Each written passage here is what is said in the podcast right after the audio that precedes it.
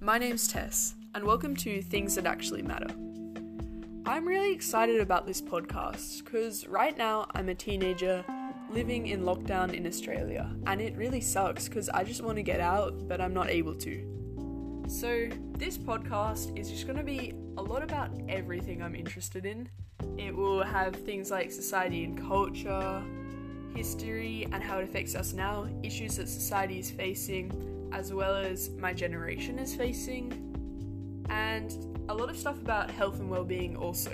So if you're looking for a place to just chill and listen and learn, this is the place. Thank you.